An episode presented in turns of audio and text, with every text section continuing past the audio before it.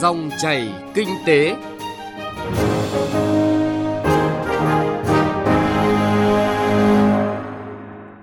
Cảm ơn quý vị và các bạn đã đón nghe dòng chảy kinh tế hôm nay, thứ năm ngày 16 tháng 5 năm 2019. Biên tập viên Thu Trang cùng nhóm phóng viên kinh tế sẽ chuyển tới quý vị và các bạn những nội dung đáng chú ý sau. Cần tháo gỡ những điểm nghẽn cơ bản của ngành logistics. Nhiều giải pháp cần thực hiện nhằm tăng diện bao phủ bảo hiểm xã hội. Thành phố Hồ Chí Minh, quán ăn hiếm hoi cam kết không tăng giá thời bão giá. Hãy cùng chúng tôi điểm một số thông tin kinh tế đáng chú ý trước khi tìm hiểu cụ thể những nội dung vừa nêu. Theo Cục Đầu tư nước ngoài, Bộ Kế hoạch và Đầu tư, tính đến cuối tháng 4, cả nước thu hút 14 tỷ 590 triệu đô la Mỹ vốn đăng ký đầu tư trực tiếp nước ngoài FDI, là mức cao nhất trong vòng 4 năm trở lại đây. Hà Nội là địa phương thu hút vốn FDI nhiều nhất với tổng số tiền đăng ký đầu tư hơn 4 tỷ 470 triệu đô la Mỹ, chiếm 30,6%. Tiếp đến là thành phố Hồ Chí Minh với 2 tỷ 370 triệu đô la Mỹ và Bình Dương với hơn 1 tỷ đô la. Bộ Tài chính vừa công bố dự thảo nghị định ban hành biểu thuế nhập khẩu ưu đãi đặc biệt của Việt Nam nhằm thực hiện cam kết hiệp định thương mại Việt Nam Cuba giai đoạn từ năm 2019 đến năm 2022. Theo dự thảo, sẽ xóa bỏ 91,3% dòng thuế nhập khẩu giữa hai quốc gia sau khi hiệp định thương mại này có hiệu lực, tương đương với việc sẽ xóa bỏ 514 loại thuế nhập khẩu.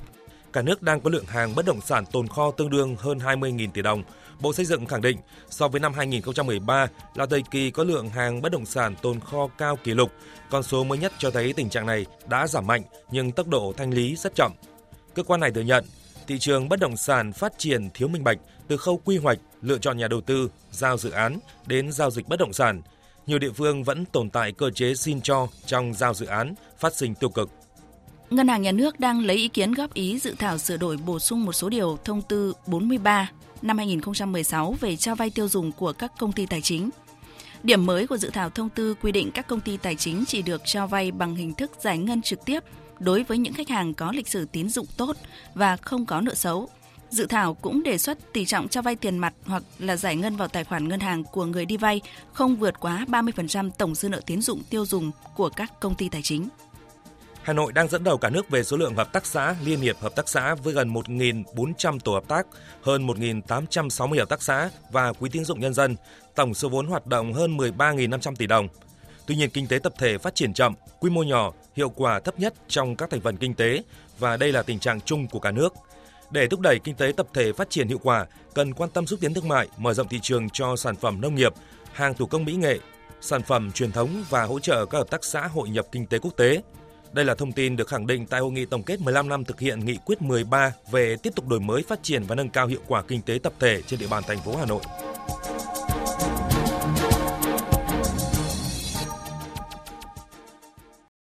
Thưa quý vị và các bạn, thị trường Việt Nam mở cửa hội nhập và cạnh tranh gay gắt, nhưng chi phí cho sản xuất hàng hóa và dịch vụ của Việt Nam lại cao hơn rất nhiều so với các nước trong khu vực và trên thế giới. Theo nhiều chuyên gia thì logistics chưa được coi trọng đúng mức là một trong những nguyên nhân dẫn đến chi phí đắt đỏ và làm kém đi lợi thế cạnh tranh của hàng hóa Việt Nam. Bài viết cần tháo gỡ những điểm nghẽn cơ bản của ngành logistics của phóng viên Nguyên Long đề cập nội dung này. Mời quý vị và các bạn cùng nghe. Logistics được xác định là ngành dịch vụ thiết yếu hoàn hảo nhất, đóng góp vào quá trình lưu thông hàng hóa từ khâu sản xuất đến người tiêu dùng cuối cùng – theo ông Trần Thanh Hải, Phó Cục trưởng Cục xuất nhập khẩu Bộ Công Thương, cơ hội để Việt Nam phát triển lĩnh vực logistics là rất lớn, bởi tốc độ tăng trưởng xuất khẩu nói riêng, tăng trưởng kinh tế GDP của Việt Nam là khá cao, với tổng kim ngạch xuất khẩu hàng năm tăng khoảng 14 đến 15% và sẽ tiếp tục tăng cao trong thời gian tới là điều kiện để phát triển lĩnh vực này, góp phần tăng sức cạnh tranh cũng như nâng cao giá trị hàng hóa xuất khẩu. Những năm gần đây, ngành dịch vụ logistics cũng có tốc độ tăng trưởng đáng ghi nhận, từ 13 đến 15% một năm. Tuy nhiên, ông Trần Thanh Hải cho rằng cần phải tháo gỡ được ba điểm nghẽn cơ bản của ngành logistics hiện nay. Trước hết là về vấn đề hạ tầng thì ờ, mặc dù chúng ta đã có những các cái cải tiến rất là nhiều về các cái hạ tầng ờ, cho logistics, đặc biệt là về hạ tầng ờ, đường bộ rồi hàng không. Tuy nhiên thì một cái điểm yếu một cái điểm nghẽn của logistics hạ tầng hiện nay đó là cái việc thiếu cái sự kết nối giữa các cái phương tiện các cái hình thức giao thông vận tải và đặc biệt là thiếu sự kết nối giữa đường bộ với cả các cái phương tiện như các cái hình thức ờ, đường biển, đường ờ, sắt. Ờ, thứ hai đó là cái chi phí logistics trong cái lĩnh vực về, về vận chuyển hiện nay cũng còn khá là cao. Một vấn đề thứ ba đó là cái năng lực cạnh tranh của các doanh nghiệp logistics và cái điểm yếu của doanh nghiệp của chúng ta ở đây bên cạnh những vấn đề truyền thống như là về vốn thì một cái điểm yếu đó là cái vấn đề về kinh nghiệm cũng như là cái kỹ năng quản trị. Chuyên gia kinh tế tiến sĩ Võ Trí Thành, Viện trưởng Viện Nghiên cứu Chiến lược Thương hiệu và Cạnh tranh cho rằng, nước ta đã có xuất siêu, nhưng giá trị gia tăng chưa cao là bởi chi phí logistics của Việt Nam đang thuộc top cao nhất thế giới, khoảng 16 đến 17% GDP. Việc giảm chi phí logistics và phát triển lĩnh vực này là vô cùng quan trọng, bởi đây là lĩnh vực có nhiều tiềm năng để phát triển nhưng khai thác chưa tốt. Nếu làm được, sẽ giúp bổ trợ để nâng cao năng lực cạnh tranh cho doanh nghiệp. Tiến sĩ Võ Trí Thành nêu dẫn chứng.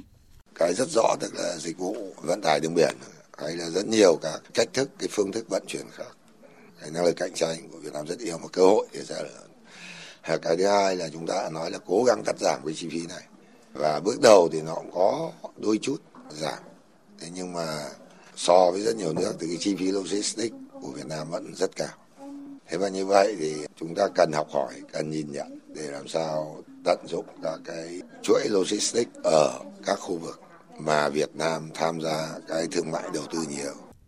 Từ góc độ nhà đầu tư, ông Nguyễn Mạnh Hà, giám đốc cảng Nam Đình Vũ, thành phố Hải Phòng đề xuất. Cơ quan chức năng nghiên cứu vấn đề quy hoạch để làm sao giảm áp lực cho đường bộ, tìm các giải pháp về vận tải đường thủy nội địa, tìm các giải pháp về đường sắt để vừa là giảm áp lực cho vận tải đường bộ, giảm chi phí, cải thiện chất lượng dịch vụ logistics cũng như là giảm cái thời gian mà hàng hóa lưu tại cảng tại các kho. Theo như thống kê hiện nay nếu so sánh giữa đường thủy nội địa và đường bộ thì đường thủy nội địa đang tiết kiệm chi phí so với đường bộ khoảng chừng 30%. Đấy là với hiện trạng trang thiết bị hiện tại, cơ sở tầng hiện tại và chưa có giải pháp gì mới. Còn nếu có những giải pháp mới mang tính đột phá thì hoàn toàn có thể giảm thêm 2-30% nữa. Tức là chi phí logistics có thể giảm một nửa nếu như cải thiện được các dịch vụ logistics khác như vận tải thủy nội địa, vận tải đường sắt. Theo ông Nguyễn Tương, Phó Tổng Thư ký Hiệp hội Logistics Việt Nam, dịch vụ logistics hàng không đang thực sự là tiềm năng. Tuy nhiên, để các doanh nghiệp có thể khai thác được, đòi hỏi phải sửa đổi hành lang pháp lý mà Nghị định 68 của Chính phủ là một ví dụ cụ thể. Cái nghị định 68 nó thắt ở cái chỗ là nó quy định cái kho hàng không mà làm thủ tục ấy thì tất cả phải vào trong vòng mấy cây nội bài với Tân Sơn Nhất chỉ có hai doanh nghiệp độc quyền của hàng không. Thế thì bây giờ các tư nhân muốn làm được thì phải thảo cái nghị định 68 đó mà Bộ Tài chính đang trình chính phủ theo cái hướng là mở ra đề nghị của Bộ Tài chính là giải phóng cho hàng không. Cũng theo ông Nguyễn Tương, Phó Tổng Thư ký Hiệp hội Logistics Việt Nam, chúng ta phải tạo dựng được lợi thế cạnh tranh từ việc đưa sản phẩm ra thị trường nhanh và rẻ hơn với chất lượng dịch vụ cao hơn. Cùng với việc gia nhập thị trường thì hoạt động dịch vụ logistics và quản lý chuỗi cung ứng, mạng cung ứng kỹ thuật số vừa là điều kiện vừa là cơ hội. Do đó, nguồn nhân lực cho hoạt động logistics cũng phải được đáp ứng. Việt Nam cần phải xây dựng được trung tâm logistics của ASEAN và khu vực vào năm 2025 và Việt Nam hoàn toàn có thể làm được điều này bởi chính phủ đã và đang đặc biệt quan tâm tới việc nâng cao chất lượng dịch vụ logistics để nâng cao sức cạnh tranh của sản phẩm hàng hóa. Quyết định 200 của Thủ tướng Chính phủ về kế hoạch hành động nâng cao năng lực cạnh tranh và phát triển dịch vụ logistics Việt Nam đến năm 2025 đã thể hiện rất rõ yêu cầu này.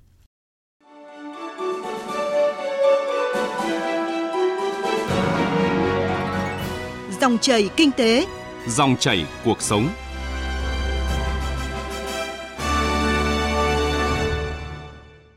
Thưa quý vị và các bạn, tại sao các loại hình bảo hiểm của thị trường phát triển tốt, còn bảo hiểm xã hội với sứ mệnh được ghi rõ trong các văn kiện chính sách là trụ đỡ, là chiếc phao cứu sinh hay là nguồn an sinh thì lại chưa hấp dẫn người dân? Giải pháp nào cần thực hiện nhằm tăng diện bao phủ bảo hiểm xã hội Loạt câu hỏi này được đặt ra trong bối cảnh các mục tiêu phát triển bảo hiểm xã hội theo nghị quyết 28 của hội nghị lần thứ 7 Ban chấp hành Trung ương khóa 12 về cải cách chính sách bảo hiểm xã hội đạt được thấp hơn kỳ vọng. Trong bài viết sau, thông qua góc nhìn thực tiễn của các doanh nhân, các chuyên gia nghiên cứu phát triển sàn an sinh lớn nhất này, chúng tôi hỗ trợ quý vị và các bạn tìm lời giải. Để trả lời câu hỏi thứ nhất, bà Nguyễn Nguyệt Nga, chuyên gia cao cấp của Ngân hàng Thế giới nêu thực tiễn, bảo hiểm tư nhân đang có nhiều điểm tương đồng với hình thức gửi tiết kiệm qua hệ thống tài chính ngân hàng. Về cơ bản, người dân có thể theo dõi sát sao thông tin nguồn tiền của mình đang sinh lợi như thế nào và quan trọng là có thể thực hiện việc hồi vốn khi có nhu cầu. Ngược lại, tham gia bảo hiểm xã hội với cơ chế đóng hưởng cùng vai trò hay trách nhiệm quan trọng là chia sẻ rủi ro với mọi tầng lớp nhân dân. Là các thành viên trong hệ thống thì hơn 20 năm sau, người dân mới tiếp cận được lợi ích thực tế. Bảo hiểm xã hội vì thế còn thiếu hấp dẫn tất cả các tầng lớp nhân dân. Trong khi đó, đối với người lao động thuộc diện phi chính thức, người lao động tự do, nguyên nhân khiến nhiều người chưa mặn mà với chính sách này, theo ông Đào Quang Vinh, Viện trưởng Viện Khoa học Lao động Xã hội, Bộ Lao động Thương minh và Xã hội là vẫn còn hiện tượng phân biệt đối xử. Ví dụ, đang có cái chương trình bảo hiểm bắt buộc đối với lao động khu vực chính thức và bảo hiểm xã tự nguyện đối với khu vực phi chính thức nơi mà đến nay là có trên 18 triệu lao động đang làm việc. Đấy là chưa kể lao động ở trong khu vực nông nghiệp tham gia tự nguyện với mức thấp các cái chế độ là ít hơn bảo hiểm xã hội bắt buộc là có 5 chế độ thì ở bảo hiểm tự nguyện chỉ có hai chế độ là hưu trí và tử tuất. Xét trên bình diện chung, trong toàn nền kinh tế, ông Giang Thanh Long, Viện trưởng Viện Chính sách Công và Quản lý, Đại học Kinh tế Quốc dân, với nhiều năm nghiên cứu lĩnh vực bảo hiểm xã hội khẳng định, có hai thành phần có mối quan hệ trách nhiệm và quyền lợi khi tham gia chính sách, đó là người lao động và chủ sử dụng lao động. Nếu như nhiều lao động còn tâm lý cân đong lợi ích trước mắt khi quyết định tham gia hay không tham gia vào sàn an sinh lớn nhất thì nhiều chủ lao động vì những phiền toái còn tồn tại trong triển khai thực hiện lại đang trong tình thế buộc chấp hành. Tức là họ hoàn toàn chưa có sự tự nguyện, chưa nhận thấy sự cần thiết phải tham gia vì lợi ích chung lâu dài và thực tế còn là tình trạng tranh thủ hay lợi dụng những bất cập để lách luật, trốn đóng quỹ, gây ra những hệ lụy không đáng có trong nỗ lực mở rộng diện bao phủ của chính sách. Các doanh nghiệp ấy thì đôi khi họ vẫn coi cái đóng bảo hiểm ờ, xã hội giống như là chi phí sản xuất chứ không phải đấy là một cái đầu tư dài hạn thực sự cho một phúc lợi xã hội. Và chính vì lý do đó thì thấy rằng là họ có cơ hội để, để trốn được hoặc là nợ được ấy là họ sẽ nợ. Đặc biệt là những cái doanh nghiệp nhỏ nhiều khi là lao động ấy người ta có cái thu nhập không phải là cao. Thế nên là khi mà nghe thấy rằng là thôi bây giờ không phải đóng đâu sau này đóng cũng được. Thế thì họ hoàn toàn là họ trong ngoặc kép là đồng lõa với với chủ sử dụng lao động rằng không phải đóng nữa.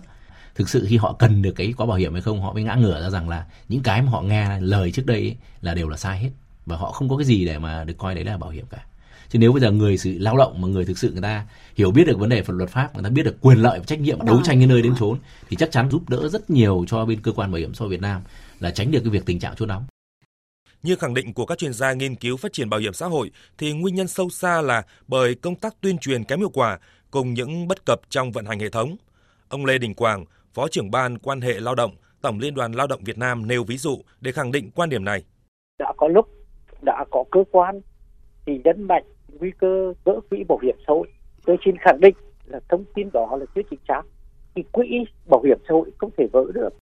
Ngoài ra, đối với băn khoăn, nguồn quỹ lớn nhất sàn an sinh đang sử dụng ra sao, có hiệu quả hay không? Ông Ngọ Duy Hiểu, Phó Chủ tịch Tổng Liên đoàn Lao động Việt Nam với tư cách đại diện đông đảo người lao động, đồng thời là Ủy viên Hội đồng Quản lý Bảo hiểm xã hội Việt Nam cho biết. Thời gian tới thì cần thiết phải tăng cường cái công tác đánh giá rồi dự báo tài chính về hiệu quả đầu tư của quỹ này và đặc biệt lưu ý phải đa dạng hóa cái danh mục cơ cấu đầu tư quỹ bảo hiểm theo nguyên tắc là an toàn bền vững và hiệu quả. Ưu tiên đầu tư vào cái lĩnh vực trái phiếu chính phủ dài hạn rồi nghiên cứu từng bước để mở rộng sang cái lĩnh vực có cái khả năng sinh lời cao. Từng bước và có lộ trình để đầu tư một phần cái tiền nhàn rỗi của quỹ thông qua ủy thác đầu tư tại cái thị trường trong nước và quốc tế để đảm bảo an toàn bền vững. Cùng với đó là đảm bảo cái việc uh, sử dụng cái cái phí quản lý quỹ nó đúng mục đích nó tiết kiệm để chúng ta đảm bảo cái quyền lợi rất là lâu dài và bền vững của người lao động. Như vậy, cùng những bất cập trong vận hành hệ thống, nguyên nhân tác động xấu đến nỗ lực gia tăng lực lượng lao động tham gia bảo hiểm xã hội là do một thời gian dài có những thông tin chưa thực sự chuẩn xác về nguồn quỹ này. Đến nay khi mọi thông tin đã rạch ròi thì cùng với việc cơ quan chức năng bao gồm Bảo hiểm xã hội Việt Nam, đại diện lực lượng lao động, đại diện giới chủ sử dụng lao động, đại diện các cơ quan thực thi pháp luật đang nỗ lực phối hợp chấn chỉnh những sai phạm bất cập, nỗ lực công bằng minh bạch trong thu chi, sử dụng quỹ. Sự đóng góp của người lao động là rất quan trọng. Trong đó điều quan trọng trước tiên chính là thay đổi nhận thức về sự cần thiết phải đóng góp xây dựng nguồn quỹ an sinh này.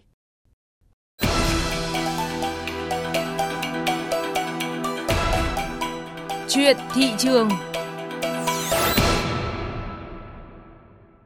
Thưa quý vị và các bạn, cứ mỗi lần giá điện, giá xăng dầu tăng thì hầu hết các quán ăn hay các dịch vụ khác cũng không chịu đứng yên. Thế nên việc một quán ăn bình dân ở thành phố Hồ Chí Minh cam kết là kiên quyết không tăng giá,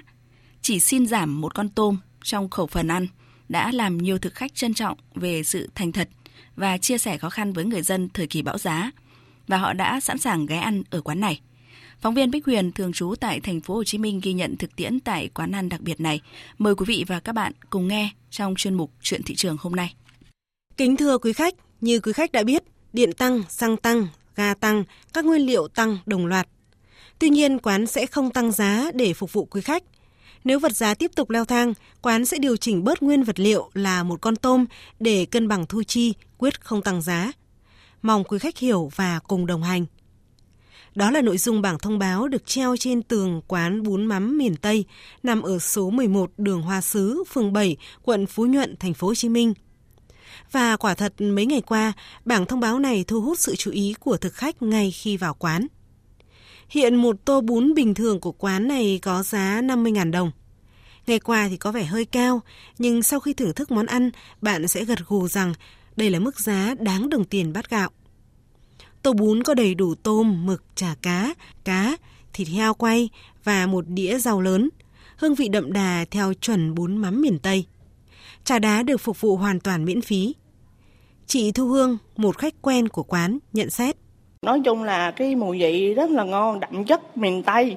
Con tôm, thịt thà cũng to hơn so với mấy cái quán khác. Thời gian gần đây là như điện rồi xăng nó tăng á, thì mình nghĩ là chắc quán cũng phải lên giá cái món ăn này. Nhưng mà khi quay trở lại á, là do thèm mà lại không tăng giá thì lại có thêm một cái bản gọi là có vài dòng khiến cho khách hàng rất hài lòng có thể là sẽ quay lại không chỉ gây ấn tượng bởi chất lượng món ăn, chủ quán cũng có những yêu cầu khắt khe đối với nhân viên trong phong cách phục vụ và nêu rõ trong một bảng thông báo khác. Cụ thể là nhân viên phải tuân theo 4 tiêu chí, đón tiếp thân thiện, vui vẻ phục vụ, tô bún khi đến tay thực khách phải đảm bảo còn nóng và cuối cùng là phải đặc biệt chú ý giữ không gian quán sạch sẽ tối đa để thực khách thật thoải mái khi thưởng thức món ăn. Đây cũng là điểm cộng của quán bún mắm này. Nói về lý do không tăng giá mà chỉ bớt một con tôm, chị Minh, quản lý của quán cho biết, thật ra trước tình hình giá điện xăng ga tăng, quán bị ảnh hưởng không nhỏ.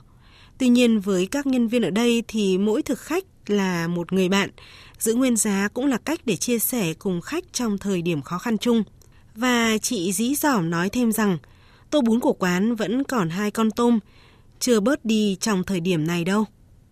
Nhiều thực khách không khỏi mỉm cười và cảm thấy ấm lòng khi nhìn thấy bảng thông báo thành thật này. Chị Minh Diễm, thực khách đến đây ăn nhiều lần, cho rằng thời điểm này thì xăng điện đều tăng giá thì à, cái chuyện tăng giá ở các quán ăn thì có lẽ nó cũng không ai thắc mắc. Tại vì à, nó là cái mặt bằng chung mà. À, riêng cái quán bún mắm này thì mình cũng có ăn nhiều lần thì mình thấy à, mình cũng rất là hợp khẩu vị. À, mới đây thì thấy cái thông tin là là ừ, quán hứa là không có tăng giá trong cái thời bão giá. Nhưng mà à, giảm bớt một chút nguyên liệu lại thì mình thấy à, giải pháp này cũng khá là ổn nếu như mà bớt đi một chút xíu như vậy thì mình nghĩ là cũng không có ảnh hưởng gì đến cái ờ, chất lượng của ờ, món ăn của quán đâu. Vâng, bớt đi một con tôm hẳn sẽ không ảnh hưởng nhiều đến chất lượng món ăn. Đây cũng là suy nghĩ chung của nhiều thực khách khác khi đến với quán bún mắm này.